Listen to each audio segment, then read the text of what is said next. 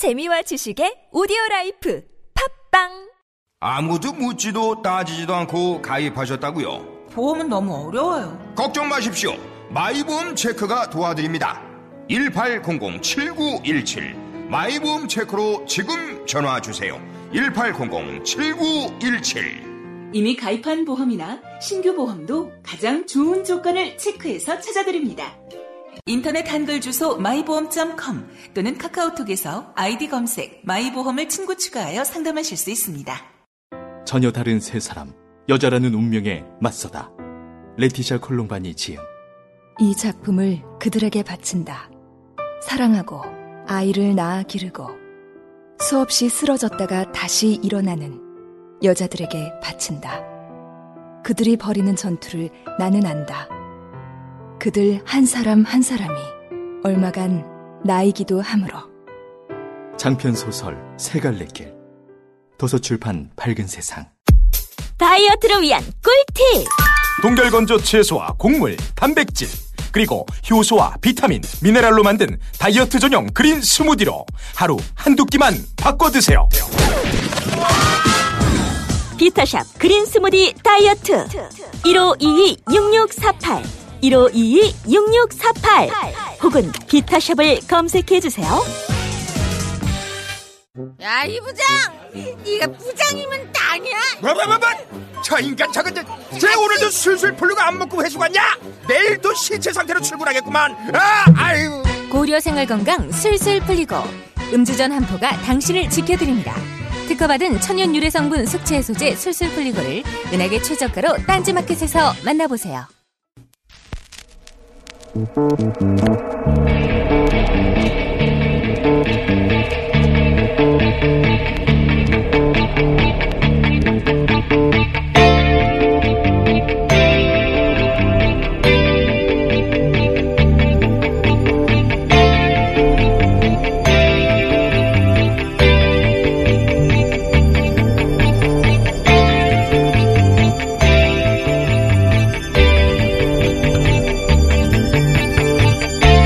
안녕하세요. 김호준입니다. 지난 12월 29일 독일 사법부는 1942년부터 2년 동안 나치 수용소 아우슈비츠에서 경비원으로 일했던 오스카워 그레닝에게 징역 4년 실형을 선고했습니다. 아우슈비츠에 도착한 사람들이 플랫폼에 내려놓은 짐들을 수거한 역할을 했던 21살의 자신은 작은 톱니바퀴에 불과했다는 항변도 96세 고령에게 4년형은 사형 선고와 같다는 어필도 소용이 없었습니다. 심지어 그레닝은 홀로코스트를 부정하는 사람들에게 학살이 실제 했다는 증언을 위해 자신의 과거를 스스로 드러낸 케이스입니다. 한국 쪽 기준으로는 정상 참작의 여지가 있다 싶습니다만 독일 헌법재판소는 단호했습니다. 국가 권력에 의한 범죄는 아무리 시간이 흘러도 당사자가 뉘우치더라도 단순히 지시를 따랐을 뿐이더라도 그 지위가 일개 말단일지라도 엄벌에 처한다. 무려 75년 전에 단순 가담도 국가 권력의 범죄에 관한 한 그 개인이 미워서가 아니라 준엄하게 그 역사적 책임을 묻는 공동체의 정신. 지금 현재 대한민국에 가장 절실히 필요한 정신이죠. 뉴스공장은 올 한 해도 그 정신으로 그 현장에 가장 앞줄에 서 있겠습니다. 김어준 생각이었습니다.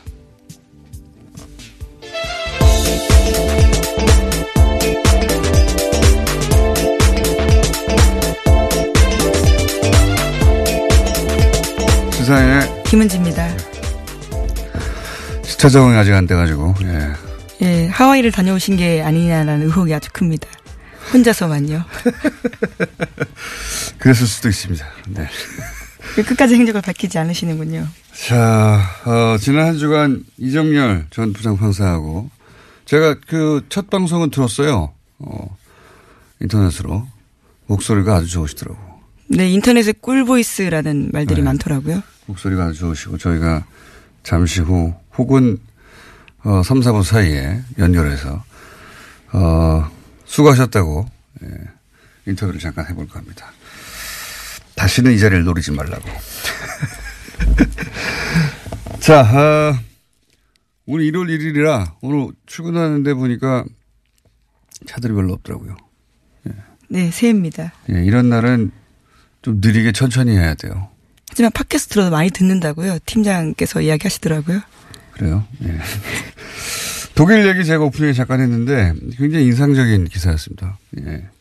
독일은 이 과거사 청산에 있어서만은 정말 어, 세계적인 모범이 될 만해요. 예.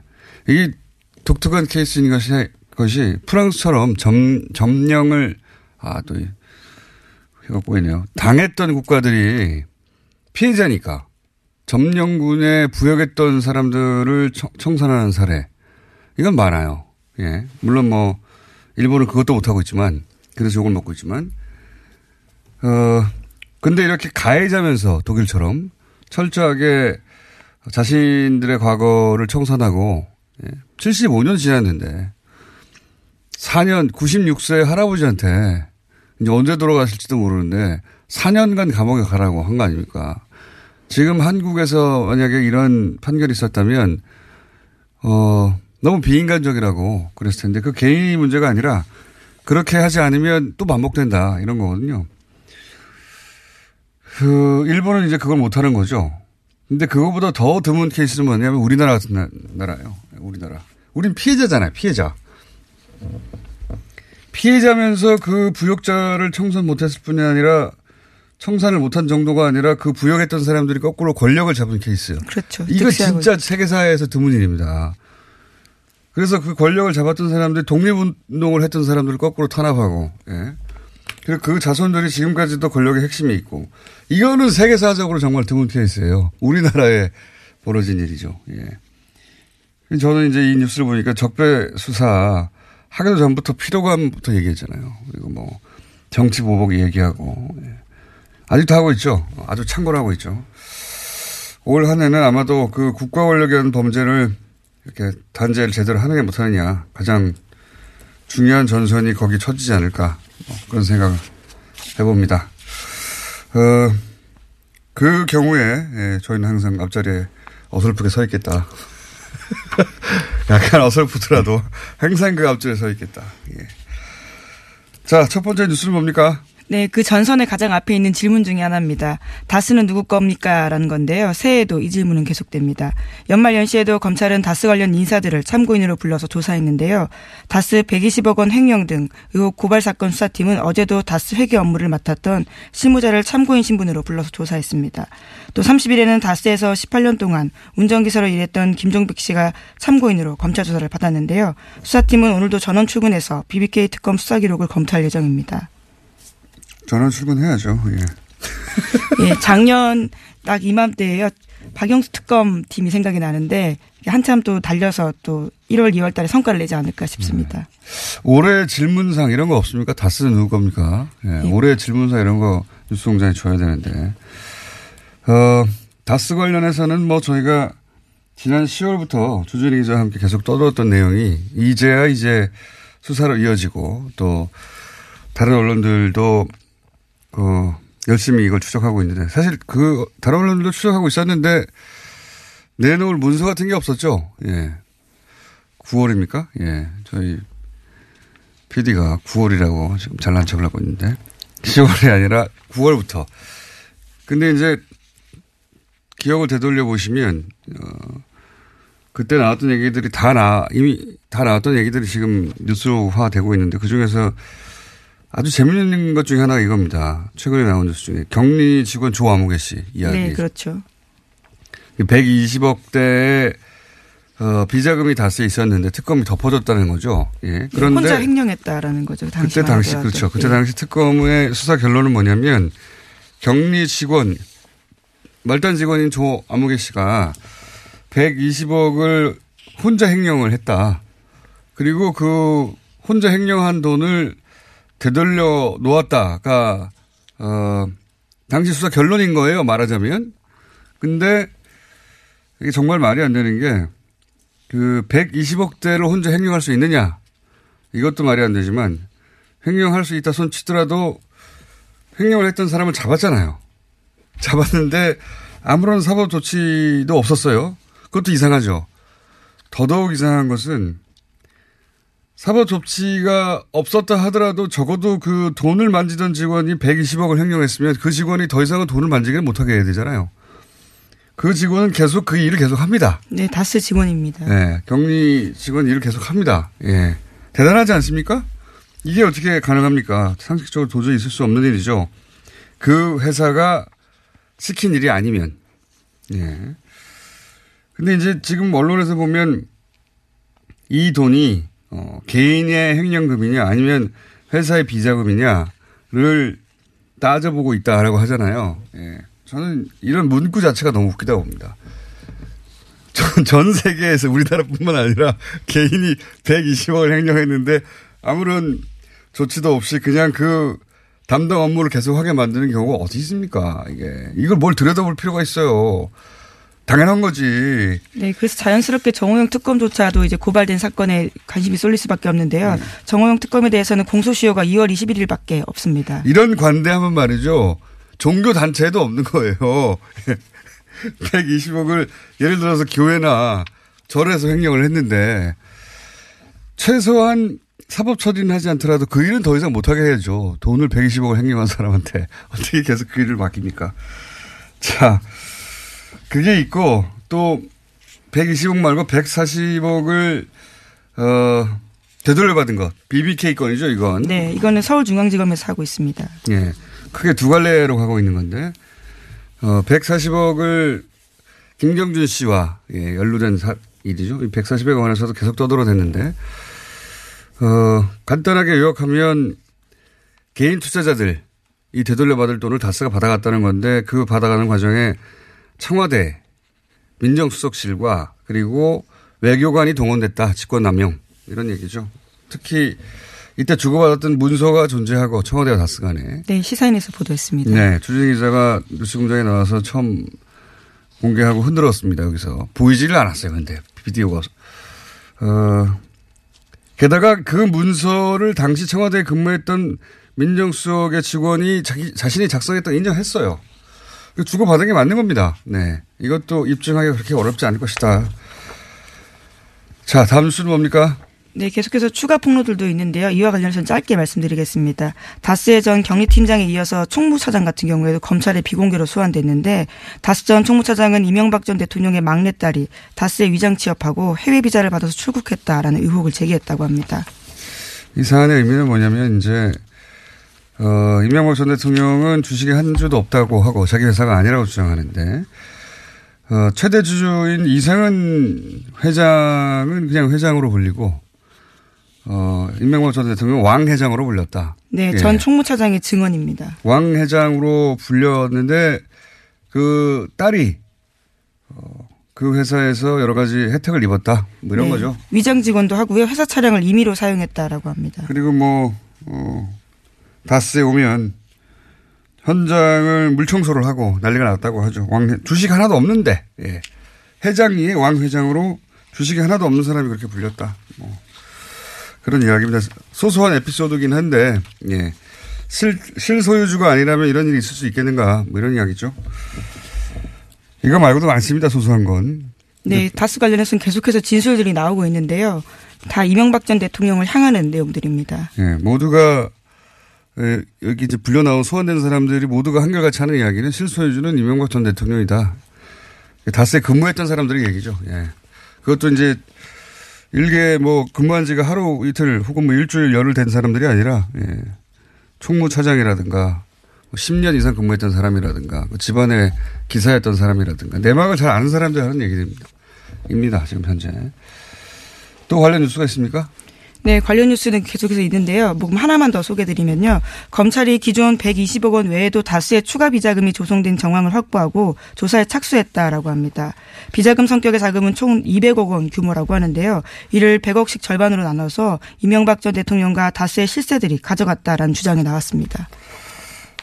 이거는 이제 또 다른 200억입니다. 120억을 당시 2007년 특검 때, 2007년 8년 특검 때 발견하고 나서 격리가 개인이 해먹은 거네라고 결론하고 결론 내고 110 돌려준 120억 말고 별개 200억이 또 있다. 예, 이것도 주진우 기자가 사실은 뉴스공장에서 얘기했는데 예, 주진우 기자가 워낙 앞뒤 없이 얘기해가지고 너무 많은 사실 알고 있다 보니까 네. 매우 앞뒤 없이 얘기하는 바람에 돈이 뒤죽박죽으로 예, 내용이 전달이 됐는데 이거 한번 다시 조만간 불러서 정리를 하겠습니다. 준준희 기자는 정리를 못할 거예요. 하지만 저희가 정리를 해드리겠습니다. 추가로 200억이 또 있는데 그 200억도 뭐 반반씩 나눠서 일부는 직원들이 쓰고 일부는 뭐 MB가 가져가고 이런 식의 이야기가 있습니다. 예, 있는데 이 돈도 그 당시도 이미 알았다. 알았는데도 덮어줬다 이거죠. 예. 주진희 기자가 이번 주 내로 나와서 예. 떠듬떠듬 말씀드릴 겁니다. 자 천천히 하자고요 천천히. 예. 오늘 아침 듣는 사람 많지 않습니다. 네. 다음 뉴스는 뭡니까? 네, 박근혜 정부 당시 국정원이 이명박 정부의 아랍에미리트 원전 수주에 임용 계약이 있었는지 조사했다라는 소식을 지난주에 전해드렸는데요. 당시 국정원이 임용 계약뿐만 아니라 거액의 리베이트가 있었는지도 함께 조사했다고 SBS가 보도했습니다. 검찰이 남재준 전 국정원장의 측근으로부터 압수한 엑셀 파일이 있는데요. 여기에 그러한 내용이 적혀 있다라고 합니다. 실제로 2009년에 원전 수주 직후에 원전 컨소시엄에 참여한 업체들이 원전 원장에게 200만 달러 리베이트를 건넸고 원전 원장이 이 돈을 해외에 숨겼다라는 의혹이 제기된 바 있습니다. 어, 자유한국당이 자해를 한 것 같아요. 아무래도 자유한국당의 애초의 프레임은 어, 현 정부가 무리하게 이명박 어, 전 대통령 전 정권의 비리를 잡겠다고 하다가 UAE와 어떤 국교 단절까지 가는 그런 사태, 외교 참사가 왔다 책임져라 이런 거였거든요. 근데 이제 이 사안이 진행되면 진행될수록 새로운 게 나오고 사실은 자신들이 집권했던 시절에 비리가 자꾸 드러나는 중이에요. 그것도 어, 박근혜 정부 당시에 국정원에 이런 지시를 했다는 거 아닙니까? 예. 네, 그래서 지시한 사실은 맞습니다. 왜냐하면 문건이 나왔기 때문에요. 네, 박근혜 정부 당시에 국정원이 이전 정권 이명박 정부 시절에 UAE 원전 리베이트 혹은 이면 계약 등에 대한 조사가 있었다. 이제 이 리베이트는 원래 이제 원전 계약에는 리베이트가 있다고 합니다. 원래 있다는 거는 그게 어, 옳다거나 그런 의미가 아니라 원전 계약에 따른 그 뒷돈이 있긴 있답니다. 거액에 한10% 정도 수준에 해당되는 이 10% 정도 수준에 그럼 뭐 만약에 20조 규모면 2조가 되는 거군요. 어마어마한 규모인데 그 리베이트를 의미하는 게 아니고 이것도 저는 어 다시 수면 위로 올라올 거라고 봅니다만 그게 아니라 그 UAE 건설에 참여하는 국내 업체들 있죠. 그 업체들로부터 국정원장 당시 원세훈 국정원장이 개인적으로 리베이트를 받았다. 이겁니다. 이 리베이트는. 원전과 관련한 어마어마한 규모의 리베이트 이것도 분명히 존재하고 수면 위로 언젠간 올라올 거라고 보지만 그게 아니라 공사 참여한 우리 업체로부터 뒷돈을 받았다. 누가? 당시 이명박 정부 당시 원세훈 원장이 예 실제 받았는지 안 받았는지 결론이 그 엑셀 파일에는 없으니까 요 사안도 저는 드러날 거라고 봅니다. 네, 네. 관련 의혹에 대해서 검찰 수사 필요하다라는 여론도 일어나고 있습니다. 네, 그 리베이트입니다. 어, 근데 이런 게 드러나다 보니까 이제 자유한국당이 우리가 자해를 했나 싶어서 최근에 좀 조용해졌습니다. 이외에도 유해 관련해서는 여러 갈래 이야기들이 있는데, 예. 어, 차근차근 하죠. 오늘은 여기까지. 자, 어, 다음 뉴스는 뭡니까? 네, 이명박 정부의 해외 자원 개발 사업에 앞장섰던 광물자원공사라는 공사가 있습니다. 여기가 파산 위기에 놓였다라고 오늘 아침 한겨레 신문이 보도했습니다. 내년 만기인 금융비처가 7,400억 원에 달하는데요. 이것을 지불하고 또 자본 잠식에 벗어나기 위해서 1조 원 추가 지원 법안을 낸 바가 있습니다. 그런데 이것이 국회에서 부결됐습니다. 그래서 정부 지원 외에는 디폴트 그러니까 채무 불이행 위기에 놓여서요 벗어날 방법이 없다라는 겁니다. 야, 이것도 이제 이명박 정부 시절에 뿌려진 씨앗이죠. 예. 어, 그 중에서도 다른 자원공사들도 난리예요. 난리인데 광물자원공사는 이제 더 이상 회생의 가능성이 없다. 예. 우리나라 규모, 우리나라 정도의 경제 규모에서 이런 공사가 망한다는 게 있을 수 없는 일이라고 몇 번 말씀드렸는데 이제 망하게 생긴 거죠. 예. 네, 지금까지 발행한 사채만 3조가 넘습니다. 그런데 이제 이 중에 예를 들어서 볼레오, 멕시코의 볼레오 동광 사업 같은 경우 자세히 들여다보면 이건 투자 실패가 아니라 명백히 사기를 당했다 싶어요. 근데 더 자세히 들여다보잖아요. 사기를 단순히 당한 게 아니라 당하는 줄 알면서 당한 거 아닌가. 그러니까 우리 쪽에 누군가 공범이 있는 게 아닌가 이런 생각이 들지 않을 수가 없다. 요 볼레오 동강 사업 하나 너무 많은 사업이 있고 돈이 너무 많고 그리고 그 돈들의 갈래가 너무 많다 보니까 복잡해서 어느 순간 관심을 잃게 되거든요. 볼레오 동강 사업 하나만 저희가 자세히 조만간에 알려드리겠습니다. 얼마나 황당하고 사기 이것은 사기를 당한 게 맞고 더 나아가서는 사기를 당하는 줄 알면서 당하는 게 아니 었을까 싶은 정황이 상당히 많습니다. 예. 그건 저희가 다뤄볼게요. 뭐, 이번 주가 됐건 다음 주가 됐건 조만간 다루겠습니다. 왜냐면 그 볼레오 동광 사업에 물려서 지금 우리나라 공사 하나가 망하게 생겼거든요. MB정부 때 투자로 인해서. 자, 오늘은 여기까지 하겠습니다. 네. 시사인의 김은지였습니다. 감사합니다. 이거 차량용 핸드폰 거치대야? 응, 조인트라고 투힘에서 새로 나왔는데 얼마나 편한지 몰라. 동생은 인터넷 강의 볼 때 태블릿 거치대로 쓰고 우리 엄마는 요리할 때 레시피 보는 용도로 쓰기도 해. 조인트라고? 응, 우리 아빠는 골프 스윙 연습할 때도 셀카 거치대로 쓰시던걸? 그러면 나도 헬스 할 때 셀카 거치대로 쓸 수 있겠네. one, two, three 할 때 two, 힘 세다 할 때 힘, 투, 힘. 네이버에 투 힘을 검색해 보세요. 유산균 사랑 두 종류를 사시면 묻지도 따지지도 않고 한 개값만 받는 이벤트를 12월 31일까지 실시합니다. 내 몸에 맞는 유산균 찾기 프로젝트 수량 소진 시 이벤트가 조기 종료될 수 있으니 빨리 서두르세요. 묻지도 따지지도 않고 섭취하는 유산균과의 이별 선언. 미궁 유산균 사랑. 너를 위한 헌정 유산균, 나를 위한 적중 유산균. 유산균 사랑 4종 출시. 골반 잡자 바로 잡자 바디로직. 허리 통증 바로 잡자 바디로직. 몸매 교정 바로 잡자 바디로직. 자세가 좋아지는 골반 교정 타이즈 바디로직 검색창에 골반 교정 바디로직 삐딱한 남성 골반 허리에도 역시 바디로직입니다. 바디로직의 효과를 못 느끼셨다면 100% 환불해드립니다. 자세한 환불 조건은 홈페이지를 참조하세요.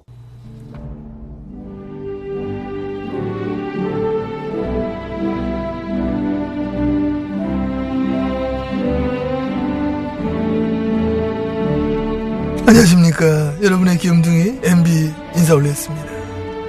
오늘은 1월 1일 2018년 무술년 막 희망의 새해가 밝았습니다. 새해가 됐으니 뭐 또 한마디만 해야 되는 것 같은데 뭐 일단 정직해라 이 말을 저는 하고 싶습니다. 사람은 좌우로 정직해야 됩니다. 다들 아시겠습니다마는 저희 가훈이 정직입니다. 정직 꼭 잊지 마시고 한마디만 더 보태면은 재물을 탐하지 마라. 이게 또 있겠습니다.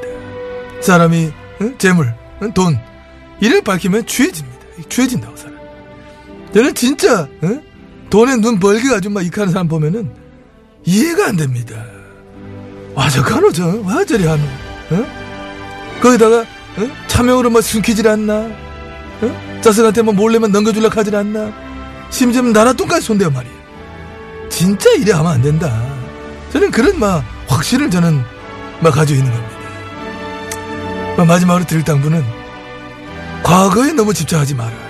이거 꼭 강조하고 싶습니다. 저는 오늘 이거 막 강조를 합니다. 우리는 앞으로 나가야 됩니다. 과거? 그거 다 지나간 겁니다. 깨끗하게 잊고 우리는 막 새 출발을 해야 한다. 그런 확신을 막 저는 가지고 있는 겁니다. 깨끗하게 잊어버려야 됩니다. 네. 새해 복 많이 받으시 바랍니다. 아니, 원고 누가 쓰면 잘 썼네, 이거. 중요한 얘기 다 들어가 있네.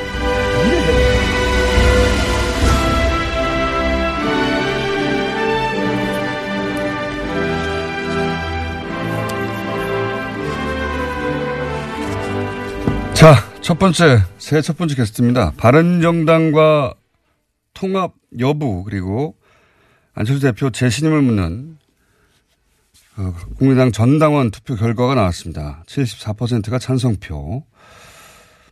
이에 반대파는 투표율이 저조하다고 예, 지적하고 있죠. 먼저 어, 통합 찬성파 국민의당 안철수 대표 비서실장 송기석 의원 전화 연결해 보겠습니다. 안녕하세요. 네, 안녕하십니까. 새해 복 많이 받으십시오. 송기석입니다. 새해 복 많이 받으십시오. 자, 네, 감사합니다. 어, 새해 첫 방송인데 좀 심각한 얘기 해야 되겠습니다. 네. 네. 그 전당원 투표는 당원 당규상 당원 3분의 1 이상이 참여해 유효하다 하는 주장이 반대파에서 제기됐었었죠. 예. 네, 그렇습니다. 당무위에서는 이제 3분의 1이 안 돼도 된다고 유권 해석을 했고 결국 투표를 했는데 그런데 이제 이런 결과 그러니까 74% 찬성 결과에도 여전히 참여율은 23%밖에 안 되기 때문에 결과를 인정하지 않겠다는 의원분들 계시죠? 분명히 당내에. 네, 그렇습니다. 그, 그분들의 숫자가 대략 국민의당 의원들의 절반 정도는 되지 않습니까? 네, 뭐, 그 실제로 30일 어제 발표한 이후에 예. 거기에 대해서 문제점 지적한 뭐 하고 참여한 의원도 18분이죠. 예. 네. 대략 좀 절반. 가까이 되는 것 같습니다. 네. 근데 이제 그, 이게 이제 근본적인 의문인데요. 보면. 그러니까 네. 그런 숫자나 뭐 참여율이나 23%나 뭐 등등 이런, 이런 이야기 말고 합당을 하는 이유는 결국 이제 당의 힘을 키우려는 거 아니겠습니까? 네, 그렇습니다. 네. 그런데 지금 반대하는 분들의 숫자를 생각하면 합당 과정에서 오히려 당의 사이즈가 줄어들 가능성도 있지 않습니까? 네, 네. 이게 이제 모순이 생기는 거거든요. 어, 일반인들이 네. 보기에 그 깊은 내막을 떠나서 당의 힘을 키우려고 하는데 절반 정도는 반대한다. 그래서 오히려 절반 정도는 어, 뭐 탈당하거나 분당 시나리오도 얘기된다. 이러면 당의 사이즈가 오히려 줄어드는 거 아니냐. 힘이 커지는 게 아니라 이런 의문을 가지시는 분들에게 왜 합당을 꼭 해야 하는지 설명을 좀 해 주십시오. 네, 지금 당장 이렇게 반대하는 분들이 그렇게 그 정도 되니까 그 네. 논란이 이제 논란의 여지가 있는데요. 사실은 어 그분들 중에 또 다수가 방향 자체는 틀리지 않다. 그러니까 어 저희가 중도 개혁을 하고 외연 확장을 해, 해야 된다. 그리고 그 방법의 하나로서 다른 정당도 이렇게 함께 할 수 있다에 대해서는 동의하는 분이 많습니다. 다만 그 시점 자체가 지금은 아니지 않느냐. 적어도 내년 지방선거 이후 뭐 이렇게 이야기하는 분들도 있습니다. 그래서 그런 과정에 대한 설명, 어, 이런 것 좀 그, 이, 이해, 그게 이제 충분히 이루어지지 못했기 때문에 지금 현재 18분 정도가 이제 반대하고 있는 거고요. 아마 그분들도 이번 전당원 투표 결과를 가지고 좀 더 세밀하게 분석해서 다- 다시 또 설득한다면 어, 그동안에 중도적 입장에 있던 분도 그쪽에 가 있거든요. 그래서 그분들도 다시 좀 이렇게 입장 변화, 이런 것도 좀 조심스럽게 예측을 해봅니다. 그러니까 결국 그렇게 간다면 저희가 그 다수가 이렇게 이 방향으로 함께 갈 수 있다고 생각하고요. 거듭 강조하지만 뭐 MBC에서 뭐 30일 날 보도도 됐지만 어 저희가 중도를 뭐 중도 계획을 정확히 입장을 명확히 하고 외연 확장해 나가면 어, 이 개혁적 보수도 이렇게 함께 할 수 있으니까 그렇게 하면 국민으로부터 더 많은 지지를 받을 수 있고 지방선거에서도 승리 가능성이 높아진다고 이렇게 볼 수 있습니다. 궁극적으로는 다당제, 그러니까 최소한 3당 이상, 예, 그게 사실 또 그래야 더 많은 국민들의 그 여론 이런 것들도 정치권에 그대로 전달되고 반영되지 않겠습니까? 그런 차원입니다. 알겠습니다. 취지는 알겠는데, 어, 그리고 이제, 네. 어, 방향 자체는 틀리지 않다고 생각하는 분들도 있다. 네. 그런 말씀도 하셨는데, 어, 그런데 이제, 그렇게 작은 견해 차이 정도는 아닌 것 같은 것이, 어, 게다가 그렇게 설득할 생각이 이제 있으셨다면 안 대표에게, 네. 어, 뭐 의총에서 대표가 서 설득할 기회가 있었는데 의총에 안 갔지 않습니까? 기자회견만 하고 그것도 사실은 어, 그 의총에 가셨던 분들의 심기를 아주 불편하게 만들었던 것 같은데. 네, 저도 아쉽게 생각합니다. 네. 그거 뭐 지난 일인데 제 말은 이제 설득해서 같이 갈 생각이 아예 없는 것 같다. 안 대표에게는. 그러니까 이 이제 어떤 의, 의혹이 있냐면 어, 뭐 아무리 반대하더라도 혹은 뭐 당의 사이즈가 좀 줄더라도 어, 이 기회에 그 저쪽 합치려고 하는 보수 쪽에서는 싫어하는 예를 들면 박지원, 천정배, 전동용 같은 분들 그 외에 강성 의원들은 털어내고 가자 이런 네. 이런 마음이 있는 거 아닙니까? 그렇지 않고서야 당이 더 쪼그라드는데도 이렇게 계속 미- 밀어붙이는 건 이해가 안 갈 수밖에 없는데요. 예. 예, 그 사실은 나가라 그 이거 아닌가요? 아니 저는 뭐 저 개인적인 입장은 예. 일단은 당연히 함께 가야 된다는 게 기본 입장입니다. 그리고 무엇보다도 어 그동안 그 반대하는 측에서는 뭐 이 통합 찬성에 대한 특히 호남 지역의 당원들의 당심은 반대가 절대 다수다라고 이야기했는데요.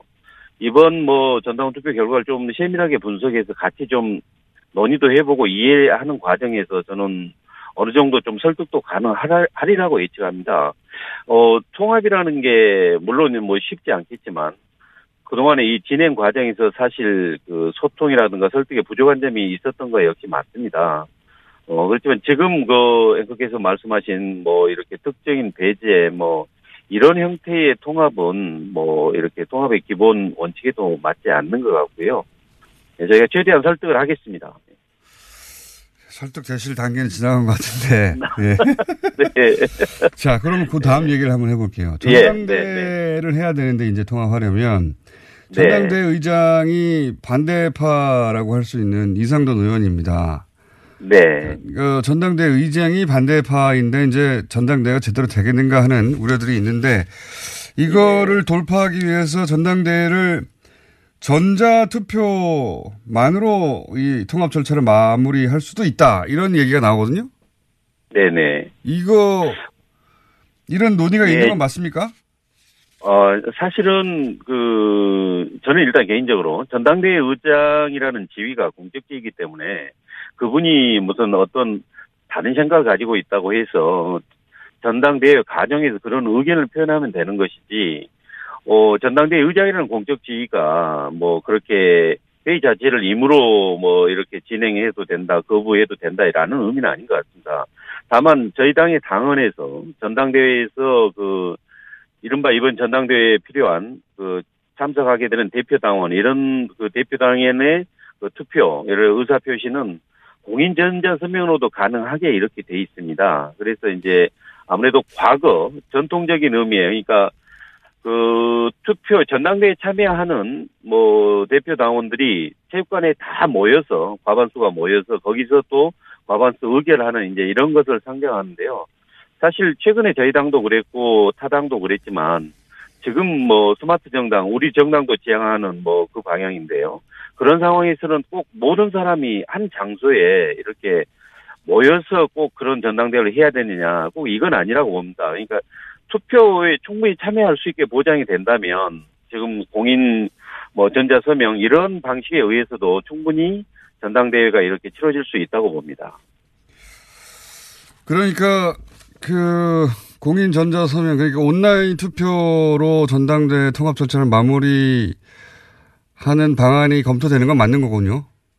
예, 그런 방안도 암- 그 이렇게 충분히 검토 가능하다는 생각인데요. 아마도 그런 부분은 뭐 전당대 준비위원회가 구성되면 거기서 시기라든가 방식에 대해서는 다시 시행 세칙이나 단계로 확정할 걸로 이렇게 예상하고 있습니다. 혹시 아예 전당 오프라인 전당대회 없이 온라인 전자 투표로만 통합을 마무리하는 그런 방안도 검토되고 있습니까? 아니 그 사실 전당대회라는 이런 그 형식 이것은 기본적으로 그 에, 그 결과에 대한 발표 이런 것들은 거쳐야 되기 때문에 예. 단순히 뭐 이렇게 온라인으로 끝낼 수는 없고요. 그러니까 그런 과- 전당대회라는 게 그 어떤 일치 장소에 딱 모여서 거기서 투표하고 끝내는 거 아니고요. 좀 일, 일련의 과정으로 될 수도 있지 않습니까? 네네. 그러니까 거- 이른바 K보팅으로도 갈 수 있고 첫날은 그 다음날 뭐 ARS 이렇게 갈 수 있고 마지막 날은 그런 게 참여 못한 현장에 직접 오시는 현장 투표까지 이렇게 일련의 과정이기 때문에 현장 투표가 이루어진다면 거기에서 이제 이 형식 전당대회 형식 그게 이제 마무리가 되겠죠 그렇게요. 음, 그러니까 대부분의 투표는 그 온라인으로 하고 마지막에 그 네. 발표 정도로 투표를 오프라인에서 어, 대형식으로 갖춰서 할 수 있다 이런 말씀이시네요. 예. 네, 뭐 그럴 가능성도 있을 것 같습니다. 아, 반대파에서는 도저히 받아들이기 어려운 아닌 것 같긴 합니다. 제가 듣기에는. 어, 예. 근데 이제 아무래도 그 반대하는 분들은 그 제가 아까 말씀드린 전통적인 의미의 전당대회 이걸 상정하는 것 같습니다. 네. 그런데 지금 뭐 이렇게 우리 뭐 4차 산업혁명 시대에 꼭 그 방법만을 고수하는 것은 아닌 것 같고 아닌 것 같고요. 뭐 당원상 예. 나와 있는 방법이니까 충분히 고려함직하다고 봅니다. 저는. 이게 단순히 기술의 문제가 아니라 기술은 물론 가능하죠. 예, 가능한데. 네, 예. 네. 아니 뭐 미국 같은 나라도 그 전당대회는 굳이 오프라인에서 하지 않습니까? 그러니까 그 예, 예, 적극적인 당원들의 의사 표시와 예. 어 알겠습니다. 이 문제는 뭐 반대파 의견을 들어보겠는데 만약에 이 온라인 투표로 대부분 이런 사안이 결정되도록 진행이 된다면 인정하지 않는 별도의 전당대회를 반대표가 따로 할 수도 있지 않겠나 이런 생각도 듭니다. 예. 아, 예, 에, 이제 그런 뭐 논의 자체가 저는 아, 앞, 앞으로 전준위에서 그 부분까지 한꺼번에 해서 그러니까 반대한 반대 측 어, 의원분들도 이렇게 전대 별도의 전당대회를 추진한다고 하면 그거 합쳐서 그야말로 전당대회를 열어서 그 안에서 찬반 논의가 이루어지게 하고 그 결과에 따라서 어, 정하도록 하는 그것도 저는 충분히 가능하다고 생각합니다. 알겠습니다. 한 가지만 여쭤보고 끝내겠습니다. 네, 이게 네. 저는 별로 궁금하지 않은데 언론에 나와서 예. 게다가 안철수 대표 이런 말을 했기 때문에 안철수 대표가 국민의당 창당 초기 창당 자금을 본인이 다 냈다고 주장을 했다가 또 반대파에서 이자까지 모- 모두 받지 않았냐 이런 얘기가 오고 왔는데 혹시 관련 내용 아십니까? 아, 예, 그게 아마 돈을 잘 안 쓴다는 질의에 대해서 그렇게 좀 오해 소지가 있는 답변을 한 것 같은데요. 예. 어, 그 부분은 사실 뭐, 전 재산의 반, 뭐, 1,500 정도 기부한 그 재단을 차릴 정도니까 돈을 잘 안 쓰는 건 아닌 것 같고요. 다만, 초기 창당 관련돼서는 일정 부분 많은 부담을 한 것 같습니다. 이제 그렇지만 정당 창단한 게 어디 돈으로만 되는 겁니까? 거기에 참여한 의원님들의 정말 여러 가지 노력 이런 것도 함께 이루어지는 거고요. 또 참여하는 의원님들도 또 비공식적으로도 또 지출이 다, 당연히 있겠죠. 저는 좀 오해 소지가 있는 어, 그런 답변이었다고 봅니다. 아니 그 취지는 알겠는데 제가 궁금한 건 본인이 다 냈다라고 표현했는데 거기에 대해서는 뭐 반론이 이미 나왔는데 제가 궁금한 건 그렇게 냈던 돈을 이자까지 돌려받았다라고 하는 주장에 대해서는 혹시 아시는 바가 있는지 실제 이자를 받았나요? 아마 그 제가 그 듣기로는 정- 창당 과정에서 그렇게 했고 이제 창당 후에 그다음에 총선까지 지나서 어 이게 아마 공식적으로 차입됐던 부분은 반환을 받았을 테고 또 정치자금법상 차입된 부분에 대해서 이자도 당연히 또 같이 반환을 해야 되기 때문에 안 그러면 정치자금법 위반이 됩니다. 그렇기 때문에 아마 그렇게 일- 일부 처리했던 걸로 그렇게 듣고 있습니다. 알겠습니다. 회계상 그렇게 할 수밖에 없었다. 예. 네 그렇습니다. 그렇지만 이자를 받긴 받았군요. 예. 알겠습니다. 오늘 여기까지 듣겠습니다. 감사합니다. 네 고맙습니다. 지금까지 국민의당 송기석 의원이었습니다. 바로 이어서 이번에 이제 반대파입니다. 어, 직접 나오셨네요? 안녕하십니까? 예, 예, 반갑습니다. 국민의당 예. 유승엽 의원 나오셨습니다. 예. 안녕하십니까? 예. 지금 송기석 의원님은 바쁘시다고 직접 못 나오셨는데 안 바쁘신가 봐요. 어, 송기석 의원은 지금 우리 교문위에 간사하고 저는 네. 위원장인데 네. 뭐 간사는 이렇게 전화로 이렇게 편하게 해주시고 아, 아니, 위원장을 직접 이렇게 불러내 가지고 송기석 의원님에게도 좀 저희가 편파적입니다. 좀. 저희도 예. 어, 스튜디오 직접 모셔서 같이 동시에 얘기했으면 좋겠다 예. 했는데 어, 바쁘시다고 전화밖에 안 된다고 그래서 예. 아마 저를 뭐 피한 것 같습니다. 새해 첫 스튜디오 출연이십니다. 예. 유승엽 의원님이. 자, 뭐 거대한 얘기 그 대단한 얘기 말고 그 전에 이자 얘기 잠깐 먼저 해볼까요? 예. 이자 얘기. 아, 그런데 말이죠. 지금 이게 예. 새해 벽두인데 새해 벽두에는 좀 내일을 이야기하고 미래를 이야기하고 좀 희망과 덕담을 이야기하는 시점인데 이렇게 그냥 얄궂게 저를 갖다가 이렇게 악역을 맡기는 것 같습니다 오늘. 제가 맡긴 게 아니고 예. 의원님 자처하신 것 같아요. 어쨌든 새해 복 많이 받으시고 예, 새해 복 많이. 많으시기 바랍니다. 예. 자, 불법 방송에 나오셔가지고 제 첫날부터 그 이자 관련 얘기는 어떻게 된 겁니까? 물론 이 이야기는 안철수 대표 입에서 시작된 겁니다. 돈을 잘 안 쓴다고 하는 이야기가 있는데라는 질문을 받자 안철수 대표가 무슨 소리냐 나는 창당 자금 내가 다 냈다. 다른 사람 안, 안 그러니까 본인이 모든 돈을 다 냈다. 다른 의원들은 돈을 안 내고 여기서부터 촉발된 거예요. 뭐 표현이 뭐 만 원 한 푼 현역 네. 의원들은 국회의원들은 만 원 한 푼 안 냈다. 그건 사실관계가 아닌. 것으로? 이렇게 했는데 설령 그랬다 하더라도 네. 그랬다 하더라도 이 정치권에서 돈 이야기는 금기입니다 원래. 이게 유효먹이도 오고 좀 추접스럽잖아요 돈 이야기가. 네. 그런데 또 이 사실에 전혀 또 맞지도 않아요. 실제는 우리 어떻습니까? 창당 발기인들로 갔을 때 최소한 10만 원 이상씩 뭐 현역 의원들을 포함해서 예. 많은 그 바- 창당 발기인들이 예, 예. 다 냈지요 돈을 냈는데 더군다나 또 본인이 그 당시 뭐 임차 보증금 등으로 아마 그 들어가는 비용을 말했던 것 같은데 네, 당사 건물 보증금이요. 예, 예, 아마 네. 그랬던 것 같은데 뭐 그게 액수가 얼마인지는 저도 잘 모르겠습니다만은 네. 그거 다 찾아갔어요 나중에 찾아갔습니까? 어, 정당 네. 보조금이 나왔을 때 네. 그렇다면은 뭐 이게 찾아가기까지 오고 또 우리들 또 창당 발기인으로서 뭐 만 원은 훨씬 넘는 예. 제가 기억으로는 한 10만 원 이상인 것으로 기억을 네. 합니다만은 정당 의원은 본인이 천만 원 냈다고 특별 낭비로. 아마 그건 대선 때 아마 그랬을 겁니다. 대선 아. 때 저도 뭐 천만 원 냈습니다. 대선 때. 그렇군요. 예, 도당에 돈이 없어가지고 선거를 치르려고 그러는데 네. 그러기 때문에 그렇게 뭐 혹시 안철수 대표가 특별 낭비를 내긴 했습니까 대선 때? 본인의 대선 때는? 뭐 자기 선거면은 자기 돈도 원래 쓰는 거예요. 예. 근데 이제 아마 그 돈을 이제 찾아갔다라고 그래요. 그 아. 국, 국가에서 돈이 나오니까. 예. 근데 제가 듣기로는 아마 이자까지 다 붙여서 찾아갔다. 그러는데 예.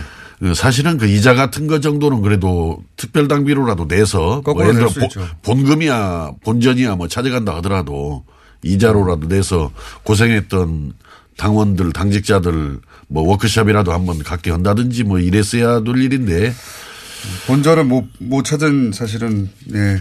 어쨌든 이자까지 돌려받았다는 건 사실이군요. 저는 지금 안철수 대표가 참 이해할 수 없는 게 이게 머리와 돈으로만 어떻게 정치를 생각하는 것 같아요. 정치라는 게 기본적으로 어, 좀 따뜻한 가슴을 가지고 저는 정치를 해나가는 것이 맞다라고 보는데. 이자 액수는 아십니까, 혹시? 어떤 액수 말입니까? 이자로 받아가는 액수요. 제가 듣기로는 7,500만 원이라고 들었습니다. 그게 돈놀이 한 거죠, 어떻든. 돈들이야 했겠습니까만은. 예. 말씀, 말씀하신 대로 그 이자 정도는 특별 낭비로 낼 수도 있었겠다. 저는 그게 정상이라고 봐집니다. 네, 그게. 정상이다. 네. 본전을 못 건진 발언이었던 것 같고요. 예. 자, 이제 23% 투표율이 저조하긴 하지만 23% 정도의 그 참여율로 어 그리고 그 중에서는 75% 75%인가요? 그 정도 찬성해서 이제 어 원하는 대로 됐습니다. 찬성파가. 그런데 남은 거는 이제는 전당대회잖아요. 근데 전당대회를 온라인 투표로 돌파하겠다고 하는 보관인 것 같습니다. 그러면은 오프라인에서 전당대회 했을 경우에 어, 전당대회가 정상적으로 치러지지 않고 저 절대 거기서 어, 합당 결의안이 통과되지 않을 거라고 했던 반대파 입장에서는 온라인으로 다 해결해 버리면 이거 어떡 합니까? 막습니까? 어, 먼저 그 뭐 전당대회 이야기 전에요. 예. 이제 엊그제 끝난 전당원 투표 예. 그분들은 어제 보니까 안철수 대표가 압도적 지지다 이렇게 네. 전혀 엉뚱한 말씀을 하시던데 어, 원래 우리 그 당원 규정, 당규가 있습니다. 전당원 네. 투표 등을 규정하고 있는 거기에 보면은 당원들이 전당원 투표를 요구하려면은 그 100분의 20 이상의 서명을 받아서 요구를 해야 되고 예, 예. 또 거기 투표 참여가 어, 전체 당원의 3분의 1 그러니까 33.3%겠죠. 이상이 참여해야 이 투표가 유효하게 성립되는 거다. 물론 당 대표가 전당원 투표를 제한할 수 있다라는 규정도 없고 또 당 대표가 할 때는 어떻게 한다라는 규정은 없어요. 그러나 당 대표도 당원 아닙니까? 예. 그렇기 때문에 저는 전당원 투표 제한 자체가 잘못된 거라는 생각이 들고 예. 아까 말씀하신 대로 그 4일간 뭐 K보팅 그다음에 ARS 예. 이런 투표를 했는데 어 아마 23%가 투표 참여한 걸로 이렇게 되어 예, 있어요. 23%가 과거에 그 오세훈 전 서울시장이 무상급식 이거 해야 되느냐 말해야 되느냐 가지고 예. 주민투표에 붙였는데 그때 이거 어, 투표 거부 운동들이 많이 벌어졌죠. 그렇죠. 무상급식을. 아, 3분의 1 지지하는 도달하지 분들이. 못해서. 예. 3분의 1 도달하지 못해가지고 개표조차 못했어요. 그렇습니다. 네. 그런데 어제 분명히 23%가 투표에 참여를 했는데 이제 거기에서 뭐 찬성한 사람들이 한 74% 정도. 네. 이제 반대가 25.4%. 전체 당원의 한 17%, 17% 정도. 정도가 그러니까 근데 그걸 가지고 압도적으로 지지를 받았다라고 이렇게 주장을 하는 걸 보면은 이 사고 구조가 문제가 분명히 저는 있는 사람이다 이렇게 생각합니다. 그냥 그래도 뭐 74.6% 정도 그 투표 33%에는 미흡했지만은 그러나 또 참여한 사람 중에서는 아쉽게도 그래도 어, 74% 정도 찬성을 해 주었다. 그런 대로 찬성, 그 투표에 참여한 사람들은 좀 지지가 많았다. 이렇게 이야기하는 것이 정상이지. 그렇게 얘기합니까? 근데 왜 어떻게? 압도적 지지를 했다라고 이렇게 이야기하는데 어, 이제 저는 뭐 그래서 이 전당원 투표 자체는 원래부터 효력이 없는 거예요. 이 합당과 관련해서.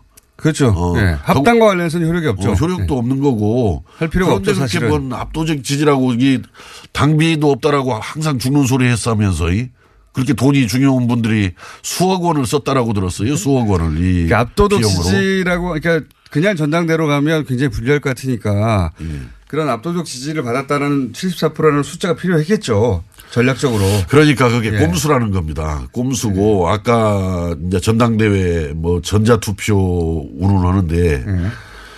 어 물론 우리 정당법이나 우리 국민의당이 현재 당원에 보면은 전자투표를 할 수 있다 이렇게 되어 있는데 예. 이렇게 되어 있는 겁니다. 원래 이제 이 어떤 일정 장소에 체육관에 이렇게 모여서 이렇게 투표를 하지 않습니까? 예. 그때 이제 서면 투표도 금지가 되어 있는 것이고 대리 투표도 금지가 되어 있는 거예요. 예. 그러면서 이제 어떤 이 전자 시대에 맞추어서 이제 그 공인된 뭐 전자 투표를 할 수 있다. 이건 하나의 애외적 보충적인 규정이란 말이죠. 과거에 그 통진당에서 그 전자 투표해 가지고 공천 잘못했다가 전부 유죄 판결 받았잖아요. 그때. 똑같은. 아니지만, 예. 이건 이 공개 투표, 이 대리 투표가 아주 불가피한 그런 상황입니다. 제가 볼 때는. 그래서 끝까지 그렇게 꼼수를 가지고 이 합당을 추진하면은 저는 합당 될 수 없다라고 봐져요. 이- 이것은. 그거 우리 당원들이 국민들이 용납하겠습니까? 근데 만약에 예.